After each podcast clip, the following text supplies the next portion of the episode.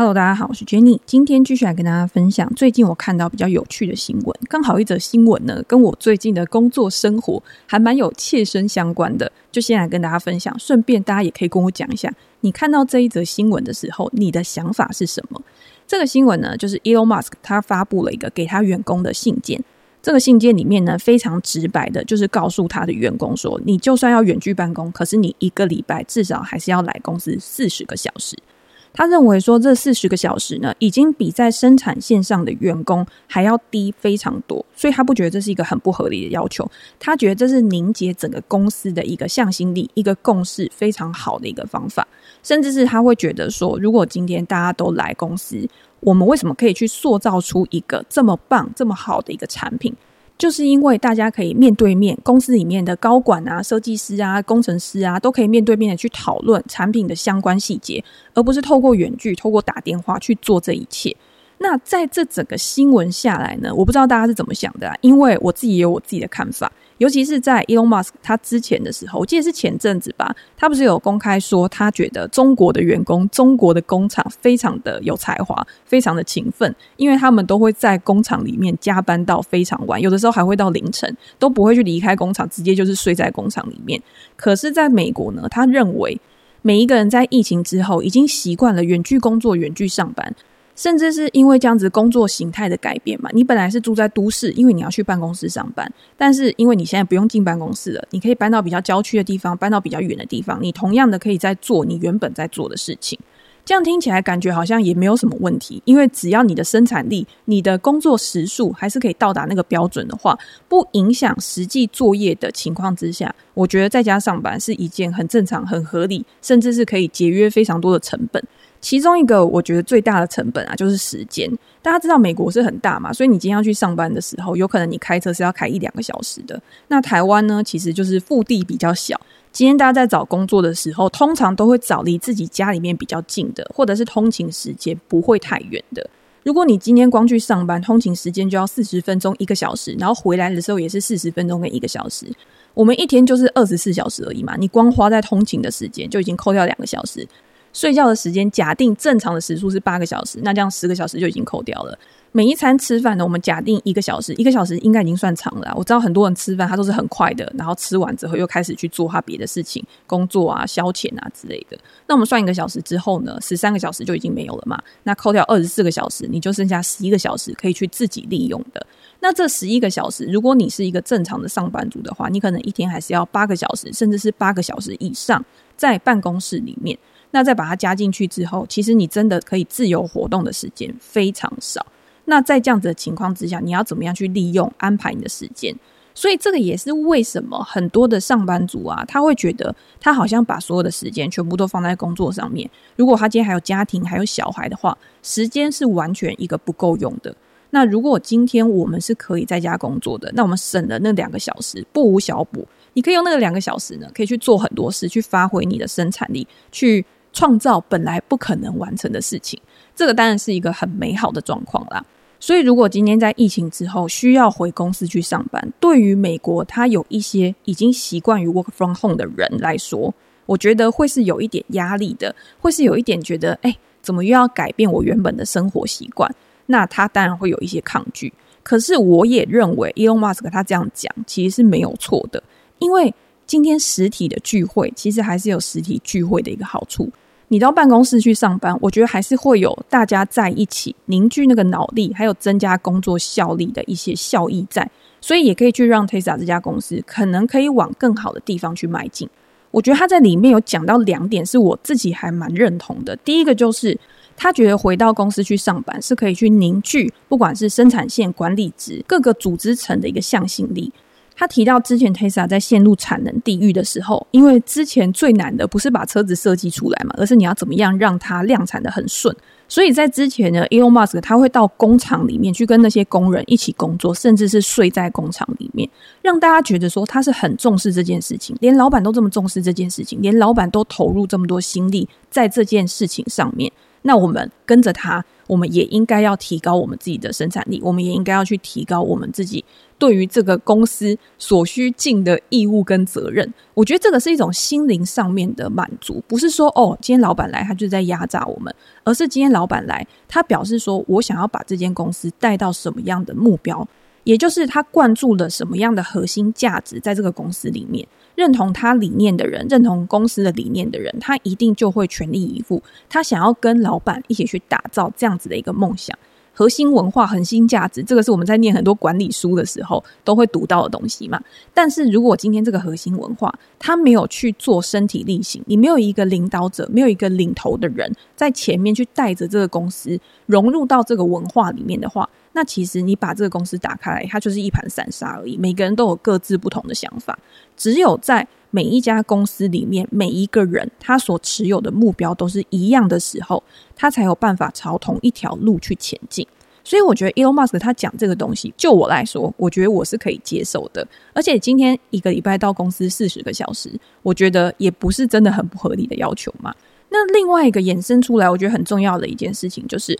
Elon Musk 他也有说，很多的公司其实是不需要到办公室的。我们看之前 Airbnb，他不是就说，诶，我今天就是全部远距，我之后也不需要有什么办公室啊，我远距就可以去处理我相关的作业。Airbnb 跟 Tesla 有一个很大的不同，就是它是一个平台，它去做媒合的动作。我今天去媒合房东，跟我需要去租房子，我需要出外旅游的客户，两个去做媒合之后呢，其实提供产品的并不是 Airbnb 这家公司，它是提供一个平台，让大家去做一个双边的一个交易。所以今天你如果不到办公室去，你要怎么样去研发出这个平台？它其实就是一个城市码嘛，然后你要怎么样去把它建构出来？你要怎么样去招募你的客户？要怎么样在后续去维护这个平台的品质，甚至是做两边的一个管理？我觉得这个东西是不用到生产线上，不用到实际的仓库啊、办公室就可以办到的事情。可是 Tesla 它不是一个平台公司，它以后会延伸出去变成一个平台公司。可是它现在主要的产品还是汽车嘛？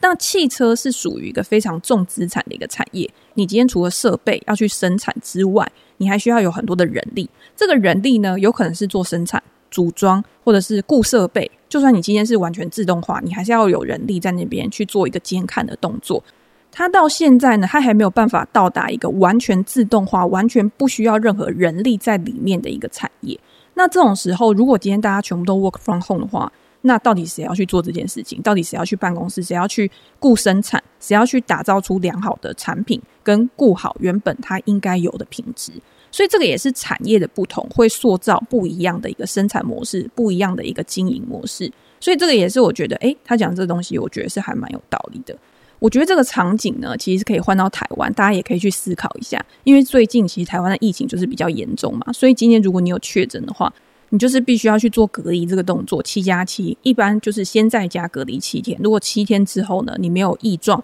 你没有再有阳性的反应的话，你就可以出去工作啊，做正常的一个生活。那之前呢，如果你是亲密友人或者是家属里面有中奖的话，你就是三加四嘛。那现在已经取消了三加四，变成零加七。我觉得对于台湾很多的公司来说，其实都是一个我觉得很大的一个压力的舒缓。为什么我会这样讲呢？是因为。台湾其实虽然说大家看到上市公司啊，或者是在做股票、做投资的时候，我们看到的都是规模比较大的公司，它是有非常多的人力。那大规模的公司呢，它的人工数一定是比较多的。今天这个人没有来，或者是这个人中奖的时候，那其他就会有代理人，他们都会有一个代理人职位，然后可以去 cover 掉原本这个缺席的人的一个工作。所以他们在人力的调配上面，确实是会比较有弹性的，或者是今天。同样一份工作，或者同样一个业务，可能有很多人去负责。那在很多人去负责的一个情况之下，即便是少了一两个人，他可能对于整个公司的营运，他也不会有太大的一个影响。可是撇除这些大型公司来说，台湾比较多的其实是中小企业。这些中小企业呢，林林总总，而且人数呢，可能不到十个人，或者是二十个人。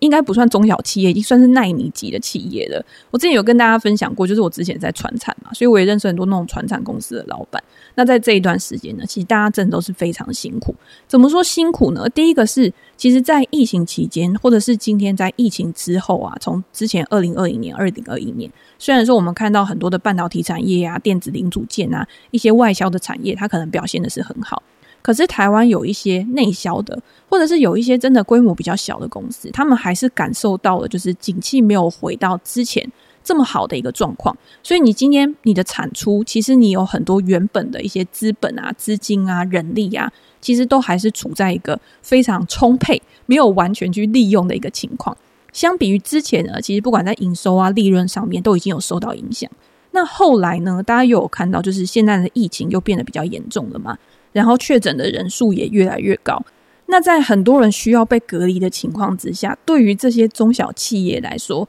他们本来可能人数很少，所以都是一个萝卜一个坑。也就是，如果今天我是做生产的，我是做加工的，我可能一台设备我本来就是配一个人，我不可能我几台设备，然后我就多请了很多人，然后来告诉你说，诶，我要去做代理人呐。对于这些奈米级的企业，对于这种员工人数非常少的企业，它通常它的成本考量都是抓得非常紧的。也就是说，今天如果有人确诊，如果有人没有来，如果有人没有办法到公司去上班的话，他这台机器它就是闲置在那边，它没有办法可以立即的找到人去代替这个人去做生产的一个动作，所以也会导致产能会有延迟的一个情况，在交货上面可能也会遇到一些困难。这个就是我遇到很多的小企业的老板，他们会遇到的一个问题，所以只能咬牙去撑过这个难关。因为我也不可能因为有人确诊，我就再去找新的人进来嘛。找兼职的人，有一些加工制造产业，他还是需要有一个学习的时间，他还是需要去了解说这个技术他是要怎么样去培养的。今天不是随便一个人初学者放在那边，他就可以开始去做生产的。所以我觉得这个就是制造产业，它跟服务产业或者是软体产业，它会比较不一样的地方。那服务产业也是啊，服务产业是一个需要劳力密集性，你需要很多人去做的一个产业嘛。比如说像餐饮啊、旅游啊这些，今天你不可能到一个地方，然后呢完全没有人招待，然后你完全就是用电子看板去点餐。我觉得这个在未来是有可能去实现的。但是在现在，如果你走到一家店是完全无人化的，完全没有人理你的，你是不是还是会觉得有点怪怪的？我觉得有的时候去餐厅啊，就是会感受一个那个氛围，不是说哦，你今天一定要对我服务有多好，我进来就一定要跟我鞠躬，像以前海底捞那样子，就是我进来你一定要对我毕恭毕敬。我觉得服务业其实是一种人跟人之间温度的一个连接。在提供服务的同时呢，其实你可以感受到的是另外一个附加价值，也不是说哦，我一定要服务多好，但是就是一个怎么讲啊，一个消费的体验吧。当然，这个体验越好的话，你之后想要重复消费的一个欲望也会越高。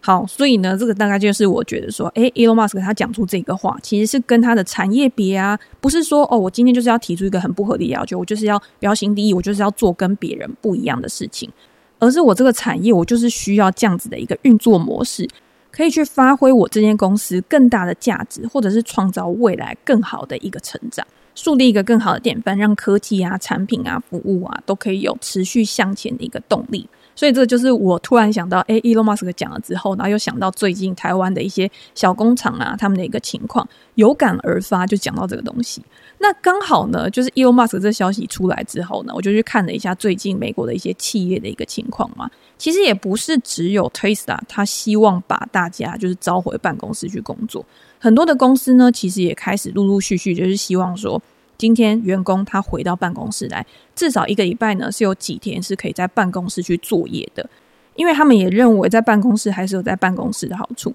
其中 Amazon 呢，他有发出一个消息，可是这个消息呢，不是跟他想要召回人到办公室里面有关，而是他之前啊，很多他的员工 work from home 的，就是在家工作的人，这些人呢，他在家里面，他可能花了一些资金去处理他的工作的事务。那这些资金呢，是用于，譬如说我添购设备啊，或者是我买一些跟工作相关的物品。那这些物品呢，都是他自己花费的，所以他们就希望亚马逊呢，可以去补贴他们在这一段时间在家工作所额外支出的一些成本。那一开始亚马逊大家会觉得说，诶，这东西感觉不是我应该要去承担的吧？如果今天是因为疫情的关系，我公司已经花出了那么多额外的成本了，我还要再去承担员工在家里面工作的额外支出，那这东西你要怎么样去界定呢？那员工就有点不爽，他可能就告到法院里面，然后就是希望说法院可以给他们一个公正的判断，然后证明说亚马逊是不是应该要去支付这些补贴补偿的一个金额。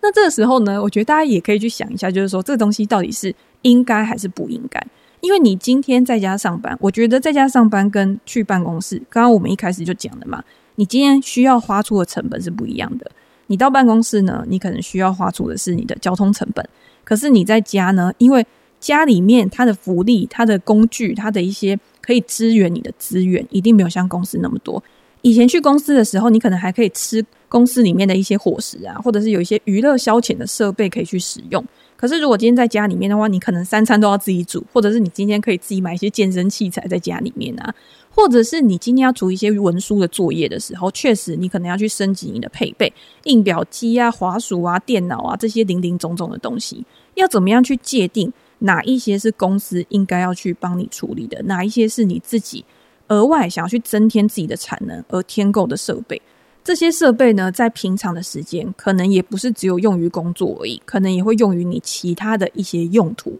那这样子的话，其实公司是很难去认定的嘛，因为他没有办法，就是一整天看着你到底用这个设备，或者是用你添购的东西去做了什么事情。他只能知道说，你一天大概工作了几个小时，你今天你的产出是怎么样，你今天你的产值是怎么样，只能用一些比较客观的数据去评量一个人对公司的贡献跟他的生产力。所以这个也是亚马逊他会觉得说，诶，在这个判决，在这个诉讼里面啊，他认为这些相关的费用应该是从政府的支出里面去补偿，而不是由私人的企业去补偿他们。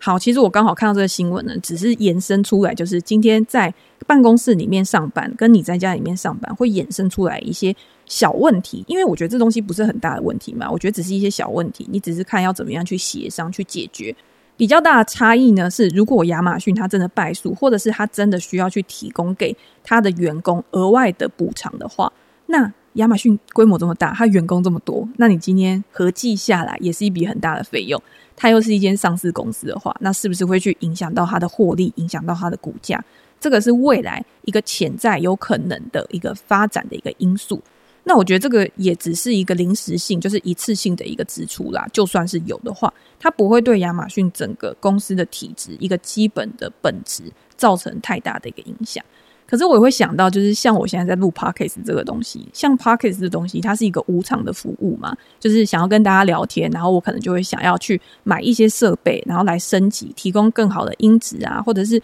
我想要准备比较丰富、充分的内容的话，我可能会去订一些资料库啊，订一些媒体的一个资料来源，然后来准备的更好之后，去提供给我的听众或者是提供给我的读者。像我最近不是在我的 Instagram 上面就 PO 了一个，我去买了一个麦克风的桌边架，然后那个麦克风的桌边架呢，就是你夹在桌边之后，它就会像一个吊挂似的，以一个悬空的方式，然后停在你的嘴巴面前，停在你讲话的。正前方，那跟之前不一样的是，因为之前我是用它麦克风送的一个底座，那那个底座呢，就是放在我的办公桌上面。那有的时候，因为我在看东西讲的时候，我是要去滑那个滑鼠，那滑滑鼠的时候，或者是你今天有稍微有一点碰撞的时候，它就会有一个碰撞音出来。可是如果你今天是用这种悬挂式的，它好像就是可以避免这样的一个情况。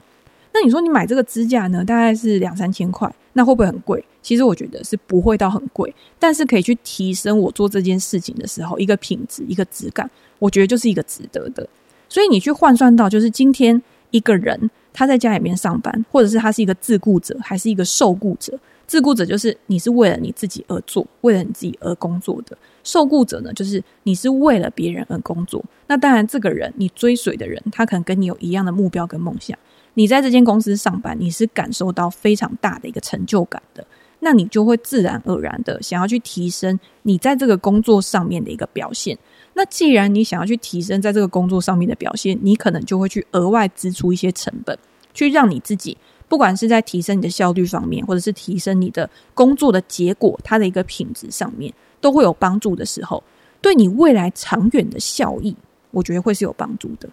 这个其实也是一种投资嘛，对不对？投资你的现在，可能可以帮助你的未来获得更好的升迁机会。那获得更好的升迁机会之后呢，你就可以有更高的现金流。有更高的现金流呢，你有更高的可支配所得，你就可以有更好的一个消费能力。所以这东西是环环相扣的。这个也是很多东西，我觉得它不能一概而论，就是。不是所有的事情啊，都是列出几个表格，列出几个标准、几个公式，然后就可以去论定说这东西是好还是不好，是正确还是错误。因为有很多的事情是需要时间去证明的。而不是在当下就可以去反映出来的。好，那我刚刚讲完了，就是前面 Elon Musk 的这个消息之后呢，我突然又想到 Elon Musk 最近还有在讲一个东西，他讲的东西就是现在大家也很关注的，告诉我们说经济衰退不一定是一件不好的事情。那不知道大家听到这句话的时候呢，心里是作何反应？会想说，诶，我们现在最怕的就是联准会升息升得很猛吧，就最后造成了一个经济衰退。那如果未来真的经济衰退了，你既然告诉我说这是一件好事情，怎么会有这样子的一个说法传出来？那我去看了一下他在 Twitter 这个发文之后呢，怎么办？我又是还蛮认同他的一个说法，因为他就说，现在啊，如果今天真的陷入经济衰退的话，可能会把很多的僵尸企业。也就是他没有一个现金流，他的整个财务体质是比较不健康的公司啊，去让他去撤离这个市场，让这个市场呢变得真的是一个很好、很健康的一个竞争市场，让真的好的公司持续的去成长，把资金资源去配置在这些真的有实际生产力的公司上面。大家要去想哦，从二零二零年好了，其实我觉得不一定是二零二零年，从很久之前，比如说哎，零七零八年的金融危机之后啊。我们的整个市场、整个环境就是处在一个极度宽松的一个市场嘛。极度宽松的市场有一个很明显的特征，就是资金是非常非常泛滥的。在这种资金非常泛滥的情况之下，第一个会去造成的影响呢，就是会让大家去追逐风险的这个心理啊，他对于风险的偏好是逐渐的去上升的。因为好的资产可能都已经被买完了，那剩下的那些呢，因为资金还很多嘛，那我就去试一下。我把钱投到那上面，如果成功了就成功了，如果失败了那就算了。反正这个资金成本是非常低的，利率也是非常低，这种就会让大家有一种赌博，然后孤注一掷的一个心态，然后去投入在这些可能他未来他说他很有愿景，但是实际上你要变现或者是你要实际去获利的可能性不高的一个公司。好，那现在我们要开始进入到一个紧缩的阶段了嘛？然后这一次的紧缩呢，又是这么久的一个时间以来。算是非常快速吧，就是已经很久没有开始为了要对抗通膨，然后联准会开始升息，去加上缩表，然后让市场的资金、让市场的一个激情很快的去冷却下来的一个情况。那在这种情况之前，我们也有说过很多次，你今天资金变少，资源是有限的，可是欲望是无穷的。可是当你资源被缩减的时候呢，你开始挑选你的投资标的的时候，你就会更谨慎。你可能就不会对于这些僵尸企业或者是一些没有赚钱的公司，你的包容力可以这么大。前一两个礼拜，大家都常常讲说，AVC 出了一些公开信啊，告诉大家说，你要小心现在的一个市场环境。对于这些比较浪费，然后现在还需要很大的资本支出，可是它没有实际的营收跟获利进来的公司，大家要小心，因为它可能撑不过之后的这种冰河期啊、寒冬期。现在最重要的就是现金，大家会不会觉得，诶怎么讲到最后，结果发现永远从以前到现在最重要的东西都只有一个，就是现金。因为现金一块钱就是一块钱，所以今天现金它是一个最实际的东西，它是一个毫无争议的东西。在困顿时期，拥有现金的人他就是老大嘛。因为第一个，我今天如果有现金的话，我就算保守，我今天不去投资，我一样可以去度过现在的这种逆风期。可是，当开始经济又恢复到高速成长，开始是顺风期的时候，这些现金呢，又可以拿来很积极的再持续投入。不管你今天是要买设备去生产啊，请人来做研发啊，现金都是最好用的一个东西。可是，如果你今天你的现金是依靠负债、依靠融资来的，那有一个东西是不会变的，就是你需要每个月去支出的利息成本，这个东西是不会变的。如果今天你赚进来的钱，没有办法去 cover，没有办法去支付这些利息成本的话，那到最后你就是坐吃山空。那这些公司到最后就有可能会面临违约倒闭的一些风险。根据彭博有一篇报道啊，他就有说，你今天罗素三千的指数里面有六百二十家公司，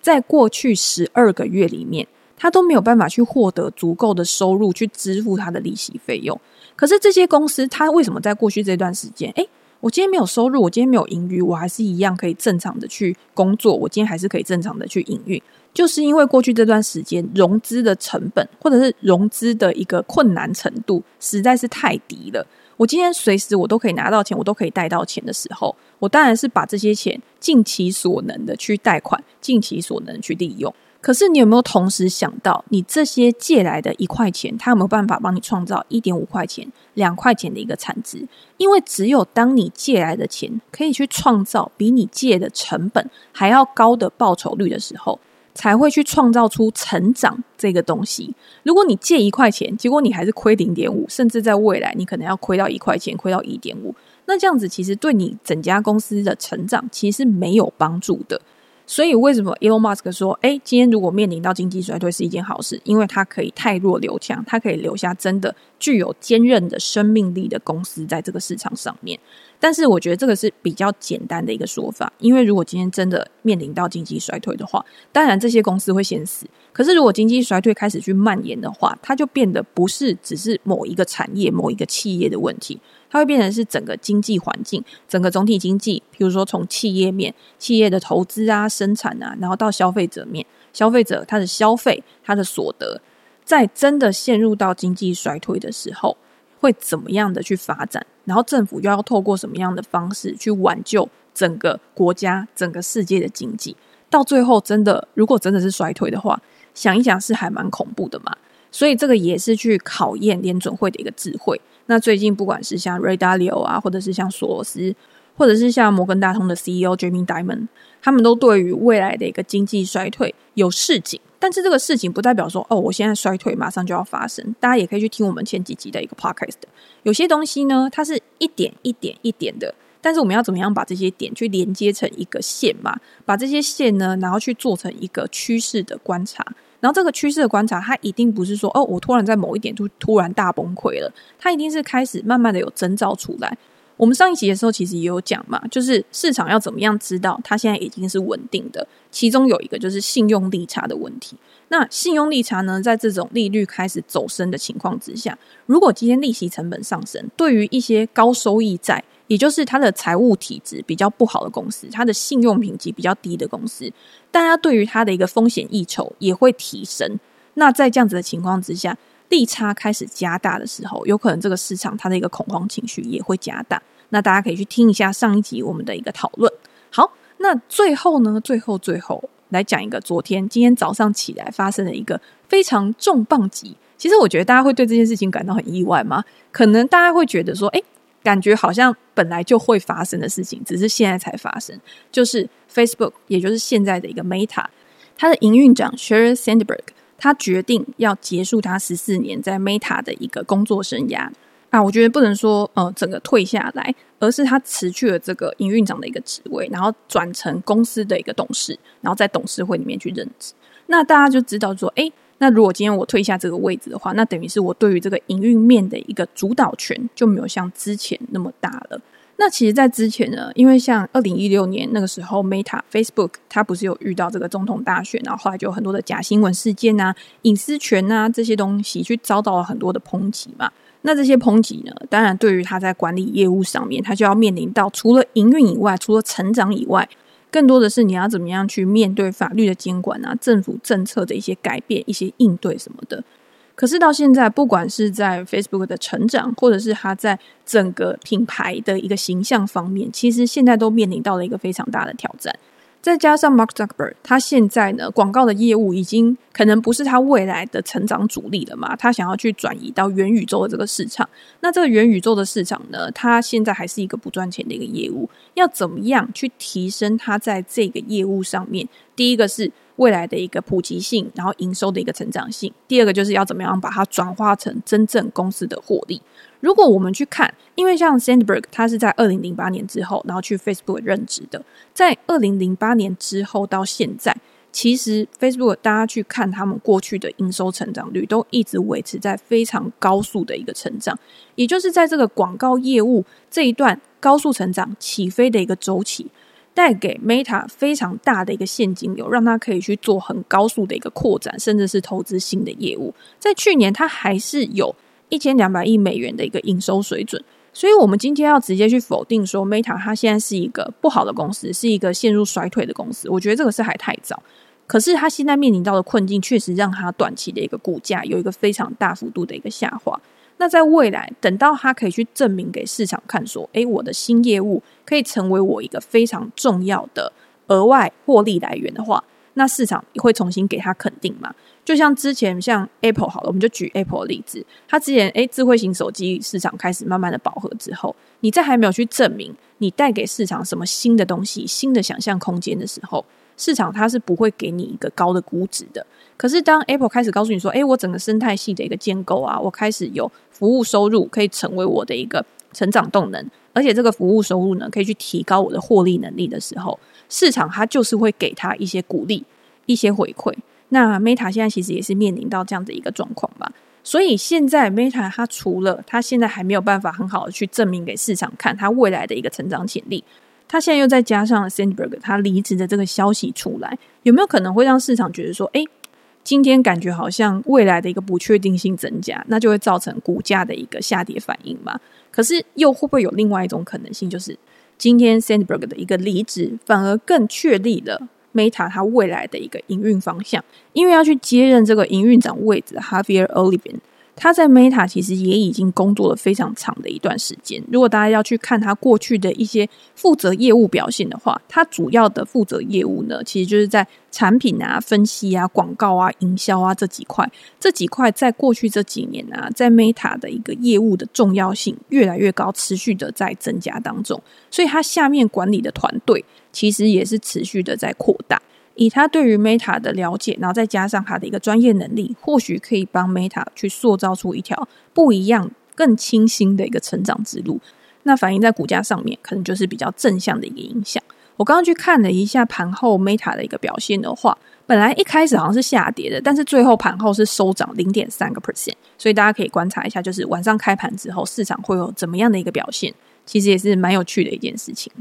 好，我们最后呢来回答几个 Podcast 听众的问题。第一位呢是小凡，他说喜欢加强定的新计划。默默潜水很久的女粉来留言了，很喜欢 Jenny 的新计划，有买 Jenny 的书，觉得能够听 Jenny 亲自说书加补充，比起自己看完这本书收益直接加千倍。好期待加强定这个系列。好，因为我录的时候是大概已经十天前了嘛，加强定这个系列呢之后会持续的播出，大家再等我一下，我不会再拖了。好，那再来呢是吴宗泰。他说：“再来给 Jenny 五星评价啦！喜欢这次加强定新计划，建议可以设定很多单元企划，例如说美股加强定、Jenny 推好书、时事放大镜之类的，随局势变化调整比重。五星评价推推。第三位当冲害死人，投资美股的第一位导师，非常实用的资讯，书看了三遍，在投资过程中对自己帮助很大。哇，看了三遍，其实我那本书真的算还蛮厚的，能看三遍应该真的是很认真。”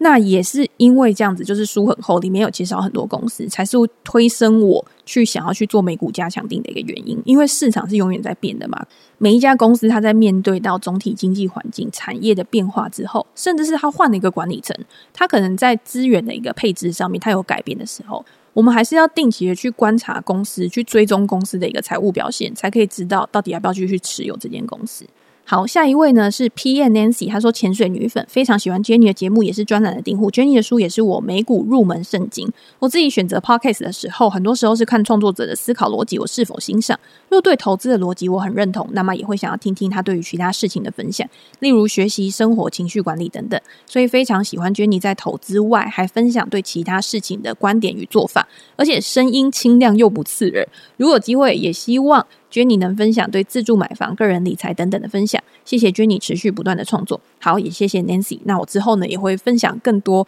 跟我自己有关，像今天的时候 Tesla 这个新闻，其实跟我分享台湾的一些厂商啊，其实也是因为我看到一些我的朋友或者是我之前认识的一些老板，他们目前面对到的一个状况，去交相比对之后，其实你就知道，其实市场啊，其实在各个地方。或者是你在同一个地方，可是，在各个产业，它都会有不一样的一些决策，不一样的一些营运方式。那我们很多事情是不要一概而论，就是你需要去从很多的小细节去找到一个共识，或者是互相体谅，然后去包容对方，然后找到更多可以去合作、可以去协调的一些空间。好，那最后一位呢是飞巧，他说巧巧是只猫。好，那我们今天就先到这样，拜。好，那拜。